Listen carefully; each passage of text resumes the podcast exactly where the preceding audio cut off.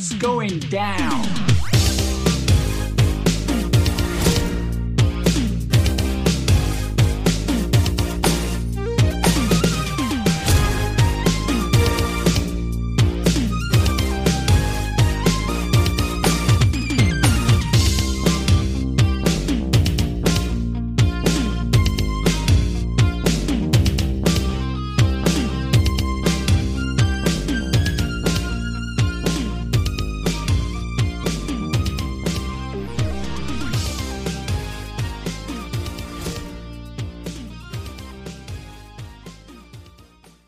Hey, everybody, welcome to a brand new episode of What's Going Down here, wherever you get your podcasts. My name is Kenny McIntosh, and I'm joined, as always, by the one and only Mr. Finley Martin Finn. How are you today?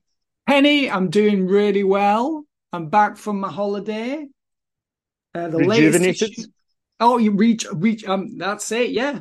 I mean, I was watching a bit of wrestling when I was away, so you know what it's like when you go away for a week or more. You come back and there's this mountain of wrestling.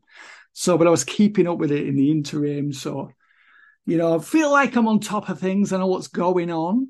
You know, possibly for the first time in my life. um, and also, uh, the latest issue of Inside the Ropes magazine arrived at the Martin residence today. So I was really pleased to see that. So that goes on sale this Thursday. Subscribers hopefully should have it either today or tomorrow, but certainly by Thursday, I would have said. But uh, yeah, it looks really good, Kenny. So uh, so yeah, it looks uh, very striking.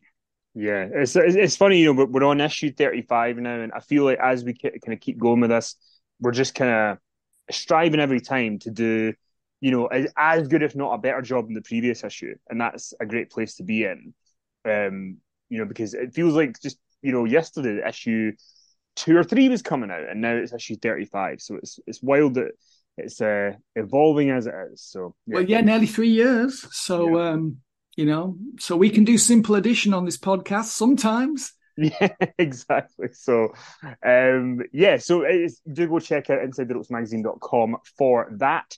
Um, but listen, we said last week that we would give, usually, obviously, we talk about Raw and SmackDown because on, on Patreon, Sondra and Robert cover uh, AEW, but we, we, need to give a mention to uh, Blood and Guts from last week, which was a 51 minute Blood and Guts match that took place with the Blackpool Combat Club against the Elite. So, Finn, I've got to ask you, um, what did you make of the kind of the presentation of it? Um, and you know, you could you've watched all the original War Games, so you are, you know, in some ways, way more uh, experienced in War Games than I am. So, what did you think? Yeah, I mean, that's got to be that's got to be the longest ever, right? 51 minutes. Yeah, it's got to be. Yeah. I mean, we thought those those War Games matches at uh, Survivor Series last year were long, and they were. And this was like what 10 minutes longer or thereabouts. So, I mean, the good news was you've got the ad breaks. They're good and bad, aren't they? Because I mean, I did notice that the Young Bucks applied a double submission hold on Pac just as they went to a commercial break. I mean, what a time to insert a commercial break. Mm-hmm. Um, and then, you know, everything was just, there was, the submission hold really had no bearing on the rest of the match when we uh, returned from commercial break. But the commercial breaks were actually welcome to me because the match was so long. How did you feel about the commercial breaks, Kenny? Um, I mean, it was it was a it was weird because in some ways you know you did you didn't get to see the action, but in some ways it gave you a break that you kind of needed.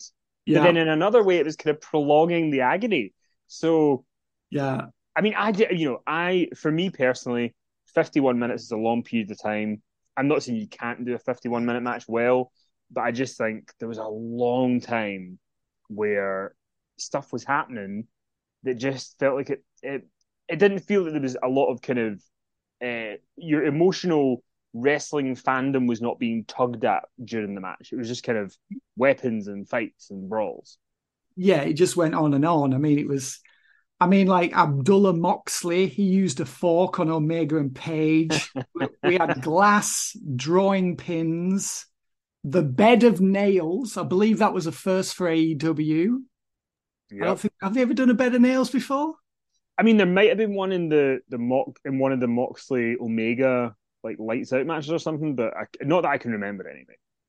So we had the bed of nails, which was, you know, Wing IWA Japan from like 93 to 95. That's where I first saw beds of nails in pro wrestling. Table, chairs. I mean, at one point the fans were chanting, We want fire. Did you catch that? I did, I did. I mean, is, is, is that happily? No one got set on fire in this match. I mean, is that a good sign or a bad sign they're asking for fire? I don't know it's a really bad sign because it shows that they're not emotionally attached. You know, you go back to best war games ever, WrestleWar 92, and no one's chanting for tables or I mean, I know tables weren't really used, certainly in WCW at that point. They've been used, they had been used in Memphis, ECW, I think. Well, ECW was very much in its infancy then, so they weren't renowned for using tables. So tables weren't really a thing in pro wrestling, but you did basically people were so engrossed in the action between Dangerous Alliance and Sting Squadron that they weren't chanting for anything. They were just like, couldn't wait to see the next person come in so you could start pummeling the guy. And then, you know, it was all action. It was really fast moving and everything happened for a reason.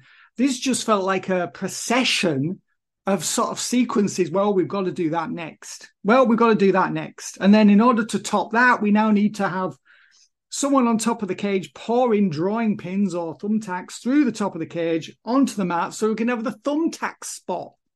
And it just felt like it was, all, it's like almost like a box ticking exercise. That's what it felt like to me.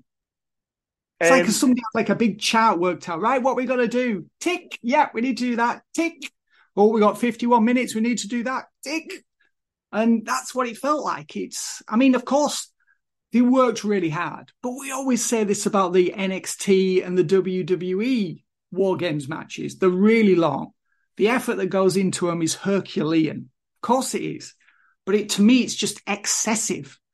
I mean, it's just surplus to requirements. I mean, this this could have been this would have been a better match if it had been 27 minutes, in my opinion. Yeah, it kind of reminds me of you know, like I'm I'm pretty sure um, that this reference is, is correct, but I know with with the Angels in America play that was in the US for a while, that one of the versions of that was at least four hours long, if not longer. It was five or six hours, and it's like you can praise the the actors in that for the, the their uh, endurance to do that, but it's not enjoyable to sit there for that long. And with this, it was like they were all do they were all working really hard, like you say, but yeah, for me it didn't really click. Um, but then the, the the feud itself for me has not really clicked either. No. Um, I, I didn't care who won. I just did not care. I was just looking forward to it being over. I was looking yeah. forward to to moving on to, to you know because you know the Takeshita and Omega stuff, for example, which is pretty interesting. That kind of didn't feel as big a part of the match as it should have been because that no. was and that felt more interesting. You know, I said this with Sandra uh, or Robert, I can't one of them, but like, and I stand by it. One of the issues for me with the Blackpool Combat Club and Elite Feud is that you know, arguably the only moment that played out on TV that was a real storyline moment was when Page sort of stood with Omega for the first time after like months of being, you know, on, on the opposite sides. But even then, Page never cut a promo after that. We never got a reason. We never got him talking about, you know, how he had to save his former friends. You know, we didn't get any of that stuff. And I think that, you know, wrestling fans in 2023 do still want that kind of stuff. You know, you look at the Adam Cole and MJF stuff, silly as a lot of it is, it's connecting with a lot of people because it's they're doing some some story stuff. They're doing some stuff where there's there's people on location. They're doing different things. It's not just you know these long matches um, with the expectation that people are going to stick with them for months and months and months. So um, yeah, the blood the blood and guts is another. I mean, I'm hoping that this November WWE are not going to give us War Games again. Survivor yes. Series. They've not yeah. announced it. Yeah, Hopefully. I don't want to see it. I don't want to see it again. I just don't. I mean, you know, maybe do it once every few year, few years when a feud requires it, almost like Hell in a Cell. Yeah. When the feud needs the stip or the gimmick match, use the gimmick match. You know, but you know the gimmick match has to fit the feud, not making the feud fit the gimmick match because it just usually usually doesn't work that way around, does it? No. And even like in the 90s when WCW were doing it, and a lot of times maybe the feud wasn't big enough, at least it was only a 20 minute main event. It wasn't like it ever outstayed its welcome that much, or it would never went that long that that it was something you dreaded. So yeah, uh, I mean, it did a good, it, it, did a decent enough rating for them, but I mean, it didn't do as well as Blood and Guts did the previous year, um, with the the Jericho Appreciation Society and was it the Blackpool Combat Club again? I think it was. Yeah, it was gay because it was Claudio and and all that. Um, yeah, yeah, I'm I'm sure it'll be back next year. Um, yeah. and like in the end, Pac and Takeshita, they just abandoned ship, didn't they? So yeah. Golden Elite beat at the end beat three guys, yeah. not five. Um, you know, I watched it last night. I watched I watched it last night. I was like, Have to go back and watch some of it again because I can't remember it. All sort of blended together.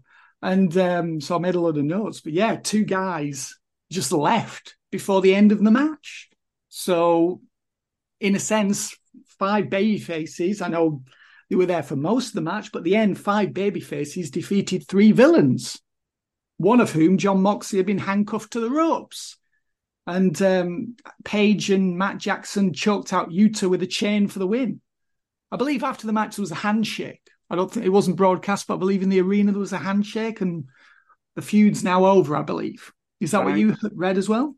I didn't read about the handshake, but I'm, I'm, I'm assuming it, it happened. And, and, the feud is over. I've heard that, so that kind of correlates with that for sure. I did want to ask you before we move on, because it was something that was stirring up a lot of conversation online. Was um, some footage from after Blood and Guts went off the air of Kota Ibushi uh, sort of bumping onto the bed of nails and jumping up and no on it a few times.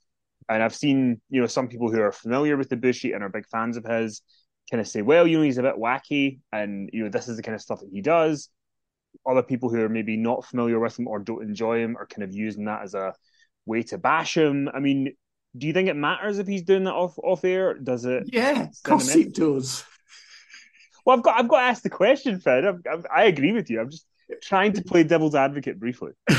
well, I suppose you could say, well, this is the guy that had the matches with the blow up doll. You, was it Yosh- Yoshiko? Yoshiko. Sounds about right, yeah. Yeah. So, I mean, that was in DDT, which was, you know, a very different type of promotion and still is a different type of promotion. So, I mean, you could say after that, nothing he could do in a wrestling ring w- would be regarded as ridiculous because he'd already you know reached the heights or the depths of of absurd absurdity in those matches uh, which he absolutely did. Um, but no you should not be doing that. I mean not in front of the audience. I mean that's just i just can't understand why someone would do that I mean, it's supposed to be the ultimate like killer gimmick. You hit the bed of nails and it's agonizing pain. You know, why would you do that to yourself? I mean, even Jon Moxley, you know, the masochist wouldn't do that to himself, would he? Not voluntarily. No, I mean, because one of the things that you kind of need to ask about it is if you're going to do that, instead of say say that as your your gimmick where you're a bit wacky and you're a bit kind of you know whatever, but still, like, you, surely you want to sell the gravitas of what we just watched. Yes. Even in the arena, you know, like you want to sell that, you know, because if you're if, if you're telling us even in the arena, bed and nails don't really hurt, then what's the point? You know, like it doesn't really then it doesn't mean anything. So but, uh, exactly. It just doesn't. It just makes a mockery of of this killer gimmick that's that people have fallen on in the match, like Omega landed on it and sold it like he was in agonizing pain. I mean, it's not. I mean, it's just not a difficult concept to grasp, is it? But I just don't know really what to say. I think I've said enough. Uh, let's move on to SmackDown from this past week. Um, we had a fair amount of things on the show that were noteworthy. With the four-way uh, US title invitational match with Rey Mysterio, Sheamus, Cameron Grimes, and LA Knight. And in the end, it was Rey Mysterio who got the win. He pinned Cameron Grimes. Um, so it'll be Mysterio and Santos Escobar facing off next week. Now, I believe, or this week, I believe that the title match that that winner has against Austin Theory is not going to be on SummerSlam. Oh, is what's been put out there. So, uh, yeah, I just wanted to get that in there. But I mean, I know obviously everybody wanted LA Knight to win it, us included. But maybe if the, the winner is not facing Theory at SummerSlam, we still have a bit of hope Yeah, I mean, I've reached the point now with with with Knight where it's probably time to stop making predictions because all the predictions I've made recently about him have not come true.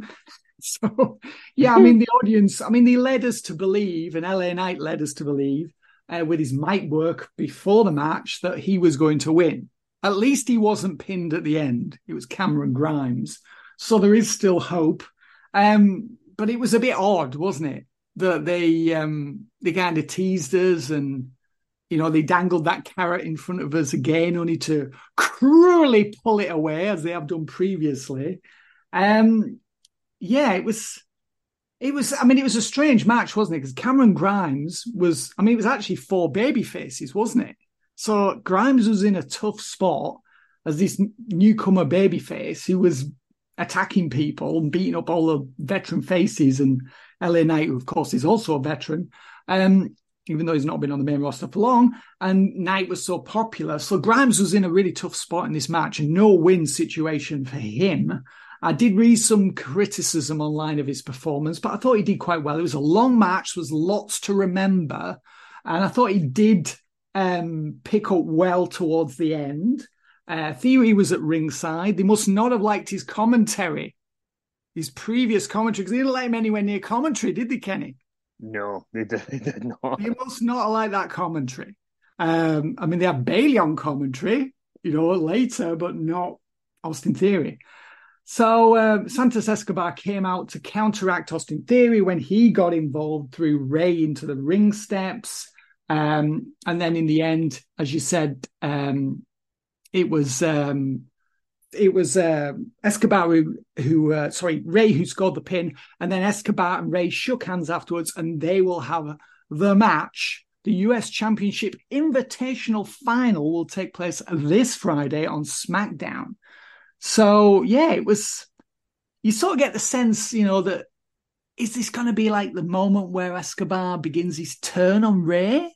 Because they were getting on famously there, weren't they? And yep. can continue after one loses? Hmm, we'll have to wait and see. Yeah, I mean the thing with LA Knight that does give me, uh, yeah, I don't think it's cause means it's not a cause for concern is he didn't take the pinfall here. You know, which if they didn't have any plans for him, they probably wouldn't have cared if he'd taken the pinfall here. Um, yes, but yeah, he's still he's planned to be. There's rumors that he has planned to be on SummerSlam in some form. So um, we'll, we'll keep our hopes up for that one.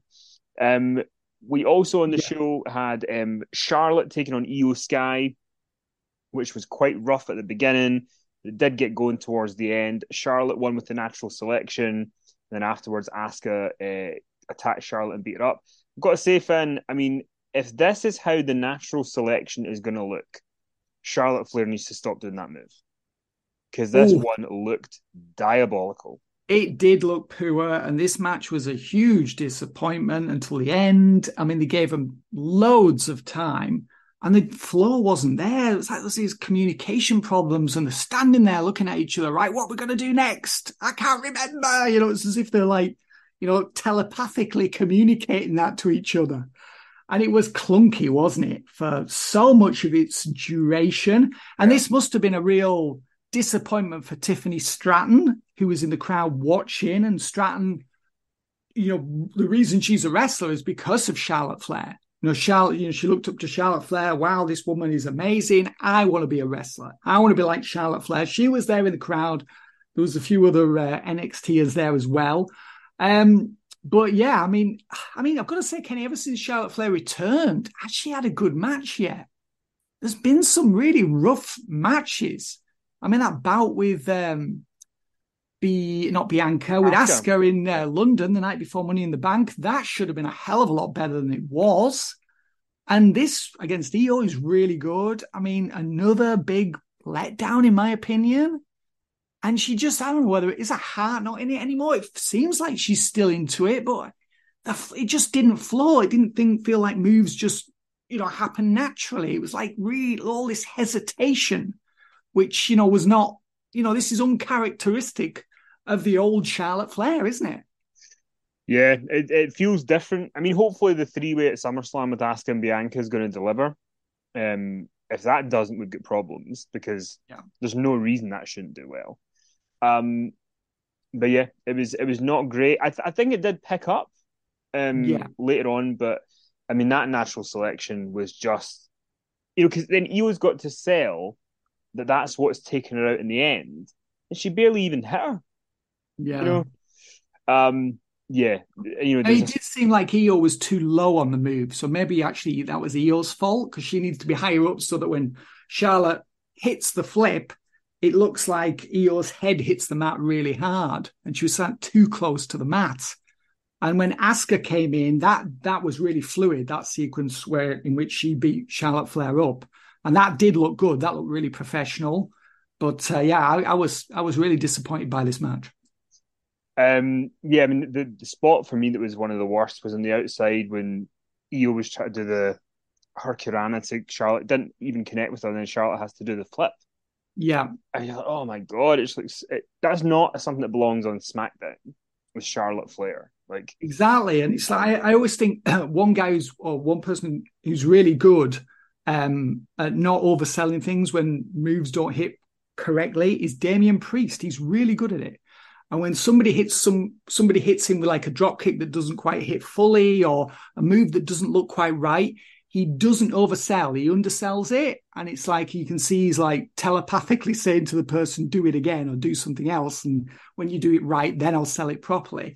And that looks more realistic. And you're right, that particular spot looks so bad. And the camera was right there. And a lot of the time with WWE in their TV programs, their camera work is very sympathetic and it conceals a lot of the flaws and it was like the camera was in the wrong spot nearly every time, and it made all the bad spots look worse. So Charlotte really needs to up her game. She really does. Um, I mean, I mean, she had the match with Rhea, didn't she, at WrestleMania? It was hell of a match. Yeah. Incredible match. And some people said the best match at WrestleMania. I don't think it was the best best match at WrestleMania, but it was an awesome performance by both. And ever since she's returned, it's just been it's just like she hasn't got that same sort of energy and commitment and you know dynamic sort of approach to her work. She just feels like she's I don't want to say phoning it in, but it just kind of does feel ever so slightly half-hearted to me. Um well, let, us move on to the next thing. So, um, I did something I don't know if you caught on SmackDown, but it really tickled me. So, in a second, we'll talk about Dominic Mysterio becoming the new uh, NXT North American Champion, which happened last week on NXT. But he's there, you know, all happy with Rhea Ripley. And then Butch walks up and wants to face Dominic, you know, since they're in Orlando. And Shawn Michaels shows up to sort of okay the match. And he he's very close to going, so tonight it's going to be Dominic Mysterio for the North American title against Pete Butch. And at the last second before he was about to say Pete Dunne, he said Butch. And it was so funny to see Michaels with a deer caught in the headlights look. Last second. Oh, it really tickled me. Um, I mean, maybe it was Shawn's protest against the name change. Yeah, maybe that's it. Maybe things we said it on SmackDown, we'd, we'd get rid of Butch. Um, I mean, what what do you think about putting the North American title on Dominic Mysterio? Um, obviously beat Wes Lee on last week's episode. Actually, I actually tuned in and watched the episode, um, and thought that uh, the match had a lot of heat to it. People were really shocked when Wes Lee lost the belt to Dom. Um, do you think it's a good move to put the belt on him? Yeah, absolutely. I mean, um, the Judgment Day seemed genuinely moved by it all. I mean, the audience, there was some amazing, you know, crowd shots. You know, it's like someone there with a head in the hands. People were just like slack jawed, gobsmacked, couldn't believe that Wes, you know, I think made more North American title defenses than anyone else. I'm sure he did. Um, so he held the belt for a very long time and, you know, this celebrated champion. And Dominic just waltzed in, made the challenge. And uh, Wes, as a proud babyface, of course, had to accept. And um, yeah, I really enjoyed the match. I mean, it was all the Judgment Day were involved at the finish in some form or fashion, in distractions or actually, you know, nailing Wes. So Wes had his, you know, excuses for the loss. Um, but yeah, I thought it was a, a, really big moment in Dominic Mysterio's career. It was his first singles championship in WWE, and um, yeah, it felt like a real, a really big moment for him and for NXT. And I think it'll be a big moment for Wes Lee as well. Eventually, I think he'll come out of this really well. uh, in the long run. But um, but yeah, yeah, really good, and uh, really pleased to see uh, Dominic on uh, SmackDown defending the belt against Butch. Um, and I thought, you know, I thought he did well there. I thought Dominic, I actually thought Dominic had an incredible, last week, ever since last Tuesday, what a week he's had. Faced, yep. you know, won the belt from Wes Lee, faced Butch on SmackDown, faced Sami Zayn on Raw. I mean, this has been a killer week for uh, Dom Mysterio, hasn't it? Yeah, huge, huge week for him. He's done really well. I also really enjoyed when he was facing Butch the um, appearance of Pretty Deadly and uh, yeah. Elton Prince in the wheelchair you know, for his for his his uh, arm injury, which is a great touch. You know, yeah, great heel touch. shoulder. Yeah, unfortunately, you know, it happened. They showed us how it happened on a uh, a backdrop from Ridge Holland. So uh, yeah, I imagine this is another tough one for Ridge. Um, so yeah, but Elton Prince came out in the wheelchair. That was really funny. And then Mysterio beat Butch. Uh, Rhea Ripley, of course, interfered before the finish. But uh, that was a really nice segment. Great to see Deadly still on TV, even though Elton Prince is injured, which just shows you that the company is absolutely behind them, and rightly so. You know, I think they're a really good act. Uh, and then the main event segment on SmackDown was Jay Uso coming out um, for the terms of what was it called? Terms of engagement? rules of engagement. Rules of engagement for uh, you know the big the the the match that Uso is demanding from Roman. Um, we got a big back and forth with them. Um, and this was an interesting segment. They they didn't go in the way that you would think this was going to go with them just you know brawling. There was lots of emotional turmoil between them. What did you think of the main event segment? Um, yeah, it was again different, and it just shows you that the the well of ideas for the bloodline seems to be endless. And you think, wow, they've exhausted, you know, the supply, and then they do something new. And you're like, oh wow, that's a that's a change. And I really liked uh, a little segment earlier in the show, wasn't it? A segment, just a back sh- backstage shot of Roman Reigns, Solo Sikoa, and Paul Heyman in the uh, dressing room, and none of them said anything, but we knew what they were thinking. Mm-hmm. And that's when your characters are over. That's when your characters are developed and they can interact each, with each other in, a, in such a way that you know what they're all thinking and no one even says anything. I mean, that's just brilliant. That is peak. That is virtuo. That's virtuoso level pro wrestling, um, and that's what this is, and that's why the ratings are so high. I mean, this did like the highest rating ever for a SmackDown on FS1, uh, 1.23 million viewers, like much higher than any episode of SmackDown that's previously been broadcast on FS1. Uh, but yeah, Reigns was out there and he was full of himself. Um, Reigns referred to Jay as Little Jay. He asked him if he was still wanted to do this, and Jay confirmed that he did still want the match. Uh, they mentioned that Jimmy is still in hospital. Those hospital bills, Kenny, they must be racking up for Jimmy. um, so Reigns signed the contract, and then Jay tore the contract up and said, "We don't need it because it's going to be tribal combat." I mean, prior to this, Reigns was looking really smug, self satisfied, confident. This was going to be, you know, a walk in the park for him. And then when Jay said it was going to be tribal combat, uh, Reigns said, Do the elders know about this? And Jay said, The elders suggested it. Um, so, um, yeah, it was, uh, Reigns was like really taken aback by this. Um, so it's not only um, for the Undisputed Championship, it's for the title of tribal chief as well. So it's winner takes all, isn't winner it? Takes all. Yeah, no, I mean, it was another great segment. And, you know, to your point, I'm glad you brought it up. I forgot to mention it. The great thing about that backstage segment they did earlier in the show um, is when they were sitting there saying nothing, like you said. Solo's looking at the is it the lei? I think it's called. I think Roman puts around his neck. Yeah, that's right. And, and Roman catches him looking, and then Solo looks at him and just kind of nods along as if, as if everything's fine.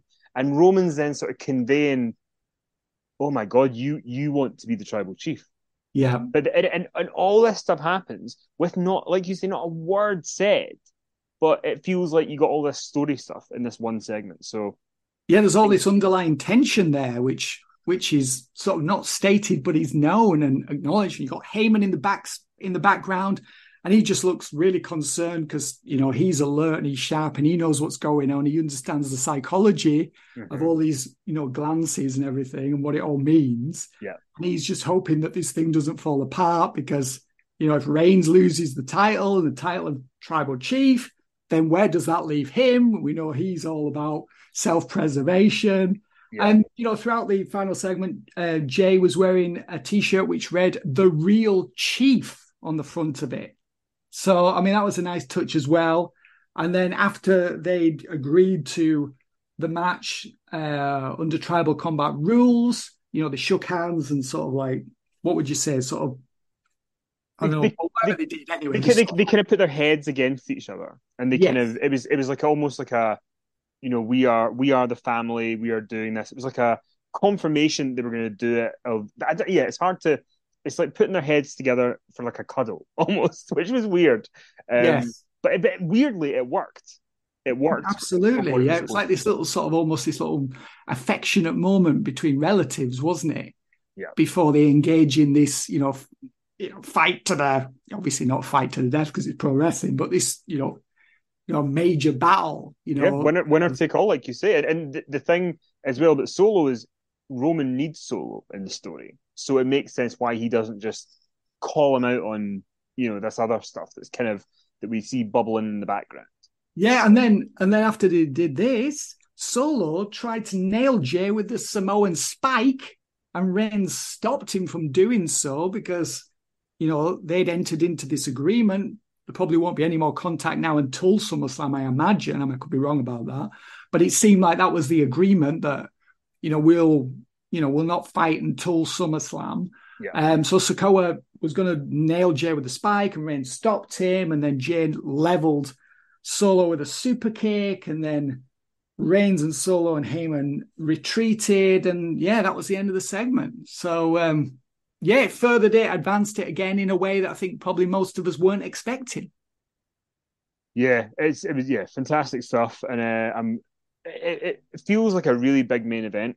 Even though, like, if you really were to ask all of us, we don't believe that Jey Uso is going to win the title. But these these guys are so good at making you believe when you're watching it, and making you suspend your disbelief that it'll be, you know, I've got no worries on the night they're going to deliver. So, yeah. Um, Let's move on to Raw. Um, we had an opening segment with uh, Dominic, who, I mean, the heat that Dominic has got is just unreal. You know, he, he can barely speak. Um, the crowd just hate him, but they love to hate him. Um, and it, it all ends up with uh, Kevin Owens and Sami Zayn coming out to interrupt, and it sets up a match with Dominic against Sami Zayn. Um, and part of what part of the reason they set this up is because Kevin Owens has a legitimate injury which he has been working through. So they had to do something to kind of uh, fix it for him, uh, you know, give him some time off to deal yeah. with it. So um, apparently it's a fractured rib that he's got, and he's been working on it for a while. Oh, I bet that's painful. Yeah, I mean that's rough. Um, and it's one of those things where uh, Dave Meltzer said in the Observer that it was one of those things where they were waiting for a time to finish up whatever they needed to finish up. I don't know if they were always going to do this angle, but they were going to do something. He's going to get a rest. So at least for a little while, Owens is going to be out, and you know, by having the Judgment Day seemingly having attacked him backstage, it kind of gives you that out. Yes, yeah, yeah, definitely. Um, but uh, yes, we had that on the show, um, but we did also have uh, Zoey Stark, predictably, uh, taking a loss to Becky Lynch, even though Trish Stratus did try to help uh, her comrade defeat Becky. So Becky now has the win and will get the shot at Trish at SummerSlam. Uh, I, I, I, wasn't blown away by the whole thing this week with, with Becky, Trish, and Zoey, but I guess with Zoey being more of a focal point, maybe she just wasn't ready to kind of give us as big a moment as we've been getting the other weeks. Yeah, I mean, I actually I thought Lynch versus Stark was was solid. I mean, it was uh, it seemed like a huge improvement on uh, Charlotte Flair versus Iyo Sky.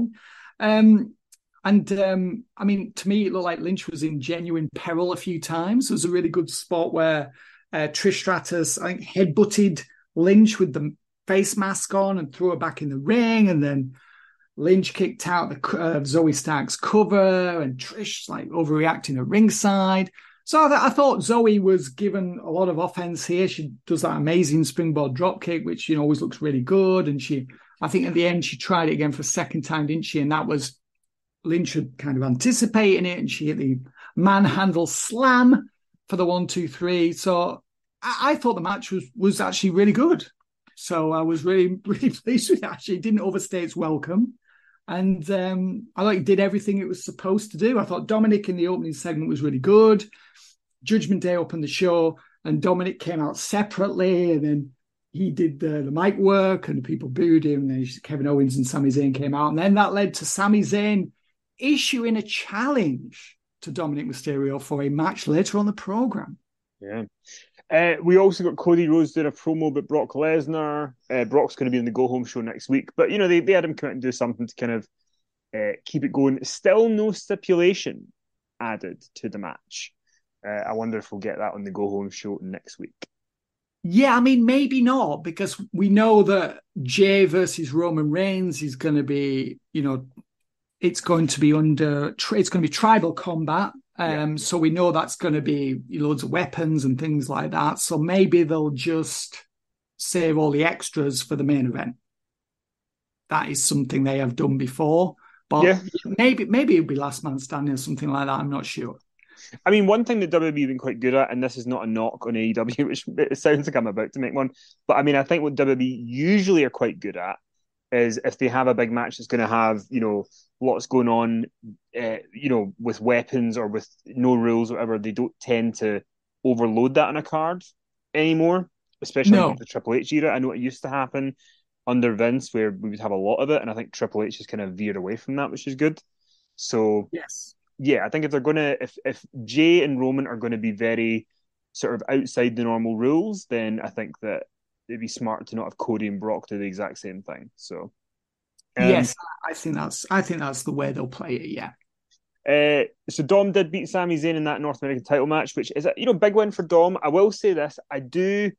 Sami Zayn is losing a lot now. He is losing a lot of matches, and maybe it doesn't matter, but I think that it'd be nice to see at some point a little bit of care back into the Sami Zayn character because he does seem miles away from the guy who was kind of facing Reigns in February. So maybe this Kevin Owens injury will actually be good for Zayn because they'll be able to put some focus on him on his own. Yeah, I mean it's um I mean the thing is with Sami Zayn and Kevin Owens, as we said last week, Kenny, they don't have any challenges, do they? No, they've got none. So I mean, even kind of if you were to think about, I mean, if Owens say Owens is out two months, right, and then they come back, by that point maybe the Street Profits with Lashley will have kind of taken off. And at that point, they've got some challengers, but yeah, there's not there's not a lot, and I mean it's yeah, I, I don't, and they've still got the two belts that they carry each, which kind of feels a bit redundant now. So you know, because every other yeah. belt has kind of changed. There's not a there's no version of a Raw belt or a SmackDown belt anymore, so it feels quite dated that they both carry around a blue and red belt each maybe they're waiting for whomever defeats them and then they'll present them with just like one unified title. But yeah. I mean, there again, Paul Heyman's still carrying around the two belts, isn't he? Yeah, that's true. That's true. Um, so I don't really understand that. Um, but yeah, I'm with you on Sami Zayn and Kevin and Kevin Owens as well. I mean, they don't have any challenges. I mean, maybe with Kevin Owens being injured, there's really no point trying to create a tag team challenger at the moment, um, because it's then just going to draw attention to the fact that Kevin Owens can't wrestle. But I'm with you on Sami Zayn. He does feel like he's diminished. His star has fallen since February. I mean, it was always going to. And, you know, Zayn and Owens' stars have also fallen since WrestleMania, which I think was also going to happen. Um, but I'd like, when Owens is ready to return, let's have a really strong challenger team ready to go yeah. to challenge them and then start putting the emphasis on them again. I mean, they're still over. I mean, they've been having some really good matches, haven't they, on Raw in recent weeks? They're like a six man with the Judgment Day, which was tremendous when the team with Seth Rollins that week. That was a hell of a match, wasn't it? Yeah. was yep. it uh, also the team with Cody as well one week, didn't they? Yeah, I mean, they they as champs are, are a fun act. It's just like you say, when there's no challengers, it it shows. You know that you can't really do much with the division. So, um, yeah, I hope that and, and with Owens, it's like how long is he out? You know, it's I mean I don't know I don't know with fractured ribs how long that how long you need to rest. Um, but we'll see. Um, can even on SmackDown, I have no, I have no idea. I, I, would think he'll probably be back maybe after SummerSlam. I mean, these wrestlers, I mean, they are tough. Let's be honest. I mean, they just work through injuries that mere mortals never could or would. So yeah, because uh, Seth, Seth Rollins was on Logan Paul's Impulsive podcast, and he was saying that he's had a back injury that he's been working through since 2019. Wow and he knows he, knows that surgery is probably what he needs to get, but he's been working it off. And it's like, if I've got a cold for a week, I'm complaining. this guy's had it. This guy's had you know a back injury for four years. Um, but uh... it's it's just a mentality, isn't it? And yeah, he. I mean, I'm sure maybe maybe after this run ends, you know, it would not surprise me if he lost that belt at SummerSlam, even if it's only temporarily.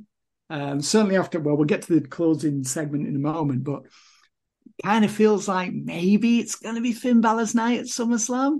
So maybe after this run is over, he'll have the surgery.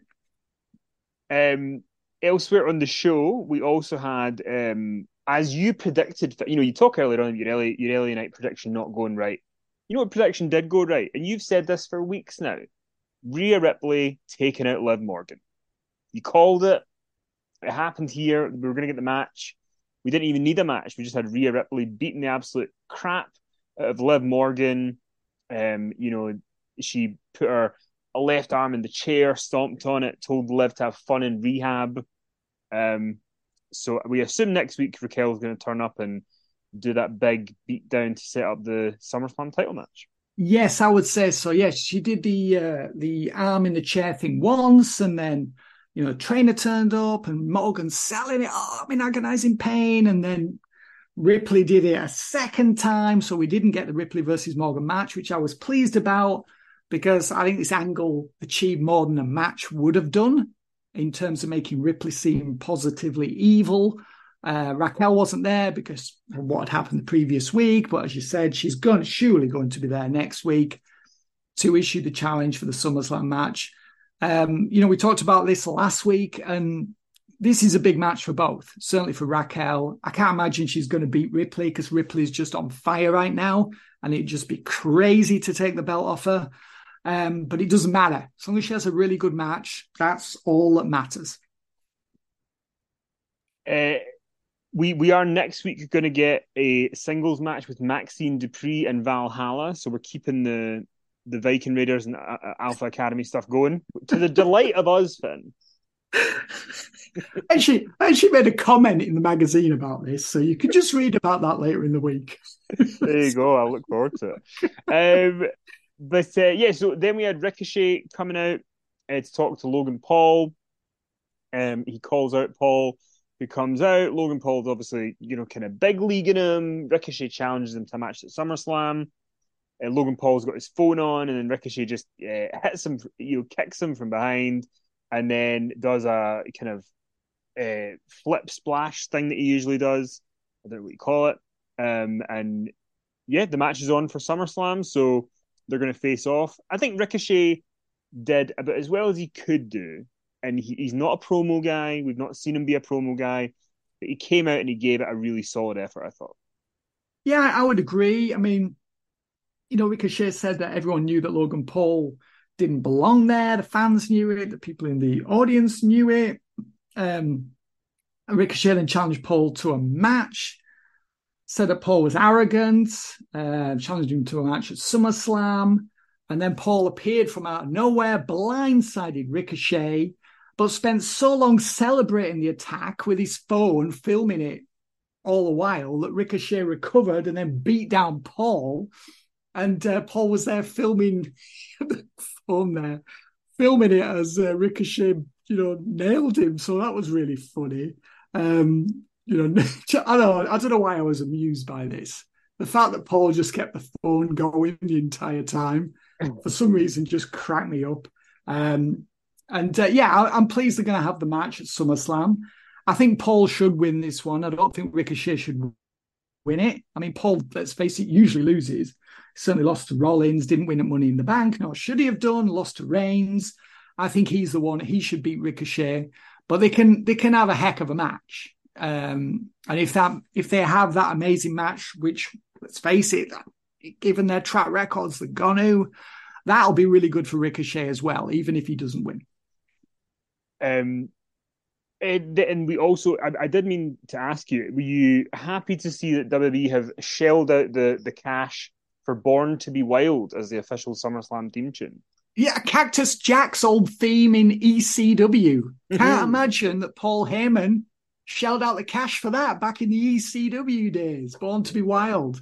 yeah, classic track. And um, yeah, I think it's really good. You know, it's it's obviously it's Detroit. It's got like a you know Motor City theme, you know, with the vehicles and you know it's you know classic uh, heavy metal thunder. Apparently, the song that coined the phrase heavy metal. That's what they reckon, Kenny.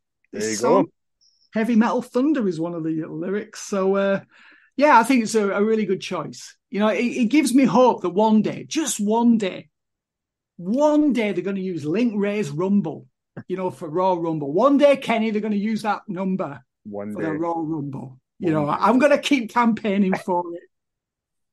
Uh, elsewhere, we had a face off with Gunther and Drew McIntyre, which cemented the match at SummerSlam. Drew wanted to face him right there, right then. But Gunther did not want to face McIntyre in front of these degenerates. He even brought up, you know, uh, Drew's losses at Clash at the Castle, WrestleMania. Um, and they're going to have Drew goes on to face Ludwig Kaiser on this show. But uh, what did you make of the the promo segment to set up the you know much expected SummerSlam match? Yeah, I was amused by it, and you know you can see Gunther's having a riot. You know he's not defending the title in front of these degenerates. Everyone boos and called uh, Drew a failure. He just doesn't get anything done. Um, and then Ludwig Kaiser pipes up when McIntyre was you know, issuing the challenge to Gunther and, you know, belittling him. And Ludwig Kaiser steps up and, how dare you? How dare you besmirch the ring general? Mm-hmm. You know, how dare you besmirch Imperium? And that led to the match, of course. And of course, you know, Drew was going to win. No way Kaiser was going to beat uh, no. Drew McIntyre before McIntyre faces Gunther. That's just, you know, it's everybody could see that one coming a mile off, but it was the right match and it was the right result. And then afterwards, Gunther and Imperium beat down McIntyre. Uh, Matt Riddle ran in, but he got beaten down as well. And then at ringside, uh, Drew made a comeback um, as Gunther was attempting to powerbomb him through the announce desk. And instead, Drew nailed Gunther with a powerbomb.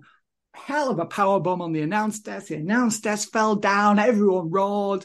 So yeah, I thought it played out really well. Yeah, very, you know, superb finish to this segment. And uh, you know, the only thing about it is that there's just no way Drew can win because Ludwig, you know, he had to beat Ludwig here, and that all played out perfectly. But he can't beat Gunther at SummerSlam because if he does, it means that Gunther won't beat the Honky Tonk Man's record, and he's got to do that. You know, he's got it's that's that's got to be an inevitability. So I was I was going to say because I think one of the things that's really strong about this SummerSlam coming up is there's a lot of matches where it could go either way. I mean, I know with Roman and Jey, it's fairly obvious that Ro- Roman's going to retain, but even with Cody and Brock, you know, th- there will be that kind of niggling doubt of like, will they will they have Brock win it? Balor and Rollins is pretty open. The triple threat for with Asuka, Charlotte, and Bianca is pretty open. And with Gunther and Drew, that's the that's going to be the thing of like, please let him beat Honky Tonk Man's record. Please let him beat Honky Tonk Man's record. He's so yeah. close. Um, but yeah, I think it's shaping up to be a, a big SummerSlam. So yeah, definitely, definitely. So that's the only thing, but that's the only thing that slightly lets this match down because if Gunther had already beaten Honky Tonk Man's record, then it would be feasible that Drew could win. Um, and let's face it, they want Drew to resign. Of course, they don't want to. They, they want him to stay. Yeah. You know, we know that. Um, so I'm sure I, he, I'm sure he, like, I'm sure he understands what we've been talking about for ages. That like his Drew's selling power in WWE is going to be as a big heel. That is where the future is. So I'm yeah. sure that's what they're going to do. You know, we said this before. If he loses to Gunther, and then that necessitates a heel turn. I'm sure he understands the value in that. He's done everything he can as a babyface. Yes. So, um, yeah. and and he is still over as a face as well. He had that you know layoff post post WrestleMania, you know, but he's come back. He's come up, come back strong, and people really like this match with Gunther. And maybe that will be you know the catalyst for the heel turn that will trigger him to you know turn to the dark side. Um, yeah. But uh, yeah, I really enjoyed the whole segment. And well, I should mention also uh, earlier on the show we had um, uh, Shayna Baszler was interviewed backstage and she said she was going to fight Ronda Rousey at SummerSlam. Um, and I think Baszler was supposed to be a babyface in this interview, but again, it was hard to tell, wasn't it? Yeah, with no crowd and no Ronda there bouncing off of, it was it was tough to tell what uh, Shayna was supposed to be. But I and I, I wonder th- with her saying fight, is that is that going to be a step match? Is that going to be like a, you know, they're going to bring back the the famous Shamrock fight pit thing that we used to have, or the you know back in the day. Was like the Iron Circle match thing yeah. that they had. Yeah, yeah. maybe. Uh, I mean, that fight pit gimmick is a big construction. I mean, I know they can set it up and everything, but it's a bit of a pain partway through the show, isn't it, to set something like that up? Yeah, maybe they maybe they should just get get Ken Shamrock in, get him as the referee, and do a Lions Den match. yeah, maybe, maybe so. Yeah, maybe maybe Ken can receive a reprieve. You know, we haven't seen him since was it early 2000? I think it was it late 99. Late, late 99, yeah. And he's he, very, I mean, look, something, there's got to be something. Everybody else has been brought back and no Shamrock at any point.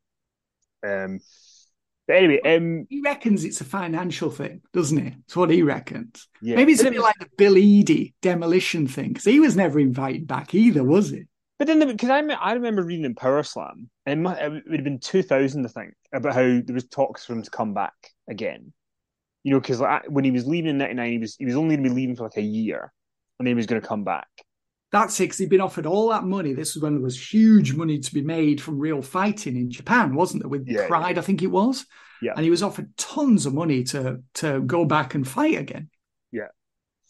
Um. But yeah. you're right. Yeah. Everybody. I think most I remember at the time people were under the assumption that he would return, and this was there, was this enormous money, like hundreds of thousands of dollars equivalent per fight being offered, and he didn't feel like he could turn it down, and he he knew he could always go back to pro wrestling when he was older.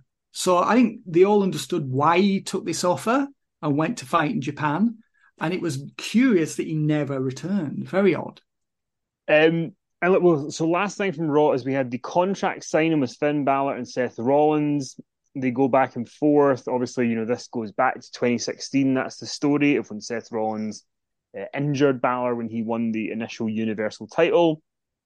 And in the end, here we had you know Balor sort of say, you know, you're not, you know, I, have been losing for seven years because of you, because of this seven year itch. And um, he then sort of says, "But you won't be facing me alone." And then we have Dom, Damian Priest, and Rhea Ripley all come from various parts of the arena, down the ramp, through the crowd, and they're all there, and it's a four on one, and Seth's trying to take them all out, and they, they take him down, but then Priest, after hitting Seth with the briefcase, is staring at it, and then Balor's staring at him, to more of that drama, and then Sami Zayn comes out to try and even the odds, but of course, it's not going to happen. So the Judgment Day do end up standing tall. Um, I mean, it does it does give you hope that Balor might actually be successful at SummerSlam, which I didn't think they would get me to a point where I would believe that's a possibility. But I'm starting to come round to the idea that it might happen. The fact that Rollins said Balor had zero chance of winning at SummerSlam was like one of those, you know, leading you down the, you know, the garden path type, the red herring type comments. You yes. know, it's like mm, one of those reverse psychology statements designed to make you think the reverse of what's actually going to happen. Uh, I thought this was really hot angle to close the show. Um, of course, it was going to descend into violence, and Zayn ran out. You know, we should mention earlier that Kevin Owens had. Well, you, I think you did mention it earlier that part of the reason that Dominic beat Sami Zayn was that uh, Zayn was distracted by the sight of Owens in, you know, near the entrance. He'd been beaten up by Damian Priest and Rhea Ripley, and that was how Dom was able to score the pin with the traditional fluke roll up. You know, we we we never get enough. Can't get enough of that finish. It's the most that devastating move in pro wrestling, Finn. exactly, the fluke roll up. It beats everyone. Um, so, but that was the right thing because Zayn needed the. We couldn't have Zayn losing cleanly to Dominic Mysterio, of course. So, you know, it made sense that Zayn would then run out at the end, and he was overmatched by the Judgment Day, and the Judgment Day needed that show of force. And you know, I really like the fact that the Judgment Day had been presented as Raw's version of the Bloodline. You know, they opened the show, they closed the show. They're the main event act. You know, they've been in quite a few main events lately you know, for a long time, it didn't feel like the Judgment Day were really clicking and really getting over and were really going to make it as a top act. And now they're thoroughly and properly established. And that also gives me hope, Kenny, that this could be Finn Balor's night and he could become world champion at SummerSlam. Which is actually today, as we record this on Tuesday, it's Finn Balor's 42nd birthday. So happy birthday to Finn. What a birthday present it would be a belated one to win the win the title. And um, yeah, we talked about it before, but I think it would do so much more for Finn to have a one or two month run with it. Yeah, than it would for Seth to keep it. And I think with Balor, you've you, you've made a guy here who's also going to be in the the big faction on Raw, having that belt with them for a. You know, eh, because if you have them come out the night after SummerSlam or two nights after, with Rhea as the women's world champion, Priest is the briefcase holder, Dom is the North American champion, and Finn is the world champion. Yeah. It just legitimizes them even more. It is. It's like the bloodline, isn't it? When they had all the when they had the hardware. It's just like Raw's version of that. So it is. I, I mean, yeah. It, I've been wrong with so many predictions, and um, I think it would be very. I'll be disappointed if Balor doesn't win at SummerSlam because it just feels right. And of course, it furthers because I mean, Seth Rollins brought this up, didn't he? He said if you, in the unlikely event that you do win the belt at SummerSlam, you'll hold it very briefly because your Judgment Day partner will cash in the Money in the Bank contract on you and take the championship from you, like the same night or the next night or two nights later or whatever. So, um, you know that there enters, you know, it furthers that storyline, doesn't it? Will Damian cash in on Finn when he's champ? So I think they would be fools not to make Finn Balor champion at SummerSlam. Yeah, and you can do it in a way where there's interference and Seth does not look like, you know, he's been jobbed out or anything. Because there's oh, no yeah. way that absolutely. Yes, I think I think that's a, a, really good move if they do it. Uh, well, listen, that is all the time we've got for today. We will be back on Thursday with Power Slam, as always. Uh, we hope you will check us out. Patreon is the best way you can get more stuff from us, more content. Daily content goes up there. Sandra and I review Dynamite, Robert and I review Collision, Finn and I do an overrun, retro reviews, loads of stuff goes up on Patreon. So do check that out. Patreon.com forward slash inside the ropes. So Finn. We, we will be recording another retro pay per view shortly, won't we? Yeah, later this week, hopefully, will be uh, Vengeance 2003. So we'll be organising that uh, once we get off this. Um, and that'll be up imminently. So yeah, Vengeance 2003, the APA Barroom Brawl Finn. featuring such luminaries as Brother Love, Brooklyn Brawler, and Doink. Fantastic! Oh, I can't wait! Can't wait to relive that one. Love so... a single branded pay per view. Um, so do join us for all that fun over on Patreon. So thank you very much for all your support, and we'll talk to you soon.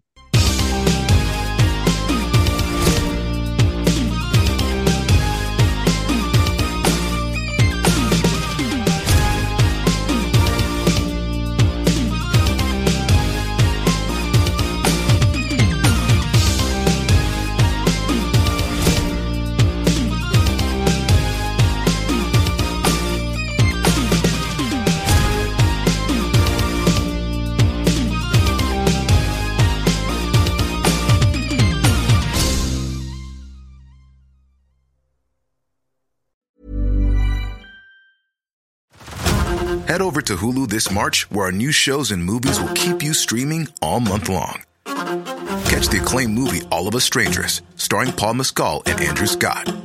Stream the new Hulu original limited series We Were the Lucky Ones with Joey King and Logan Lerman. And don't forget about Grey's Anatomy.